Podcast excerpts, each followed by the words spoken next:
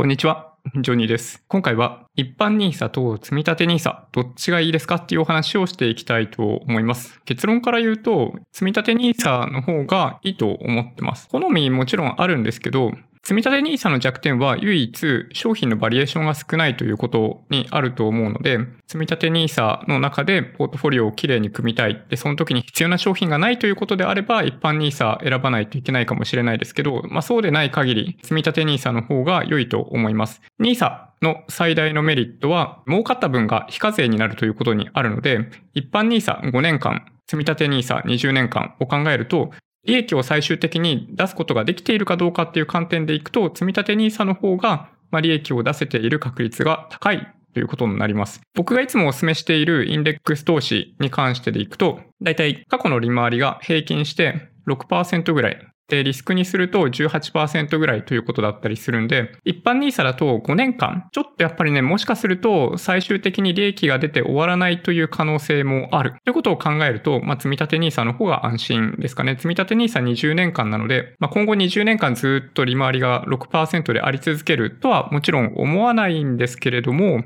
やっぱりリスクがま20%前後あるということを考えれば、まあ、その直近、最後の1年間で20%下落したとしても、最終的に利益が出ている可能性が高いのは積立 NISA だと思います。まあ、もちろんポートフォリオに、例えばそのリートとか、その債券とか、その投資したい商品がないっていう場合は、積立 NISA 向かないのでやめといた方がいいだけど、まあそうじゃなければ、積み立 NISA でいいんじゃないですかね。弱点だと言われている商品のバリエーションに加えて、毎月、毎月だけじゃないか。まあ積み立てで購入しないといけないというお話結構いただくんですけど、まあこれ実はちょっと裏技があって、ボーナスの時に多く購入するというオプションが証券会社によっては実は用意されていて、あんまりこれ言うと証券会社の方で、あの、防がれちゃうかもしれないんですけど、僕が利用している SBI 証券では、積立 NISA、基本的に積立の設定をしないといけないんですけれども、最初に大きい金額を購入するみたいなことで、その12ヶ月にわたってずっとその3万円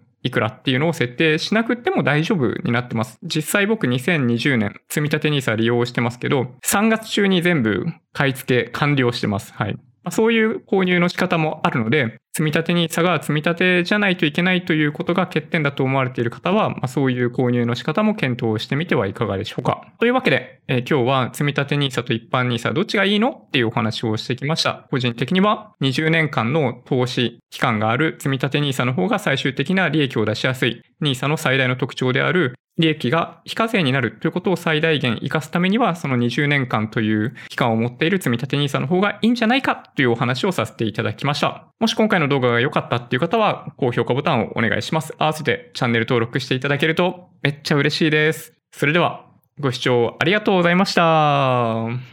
バイバイ。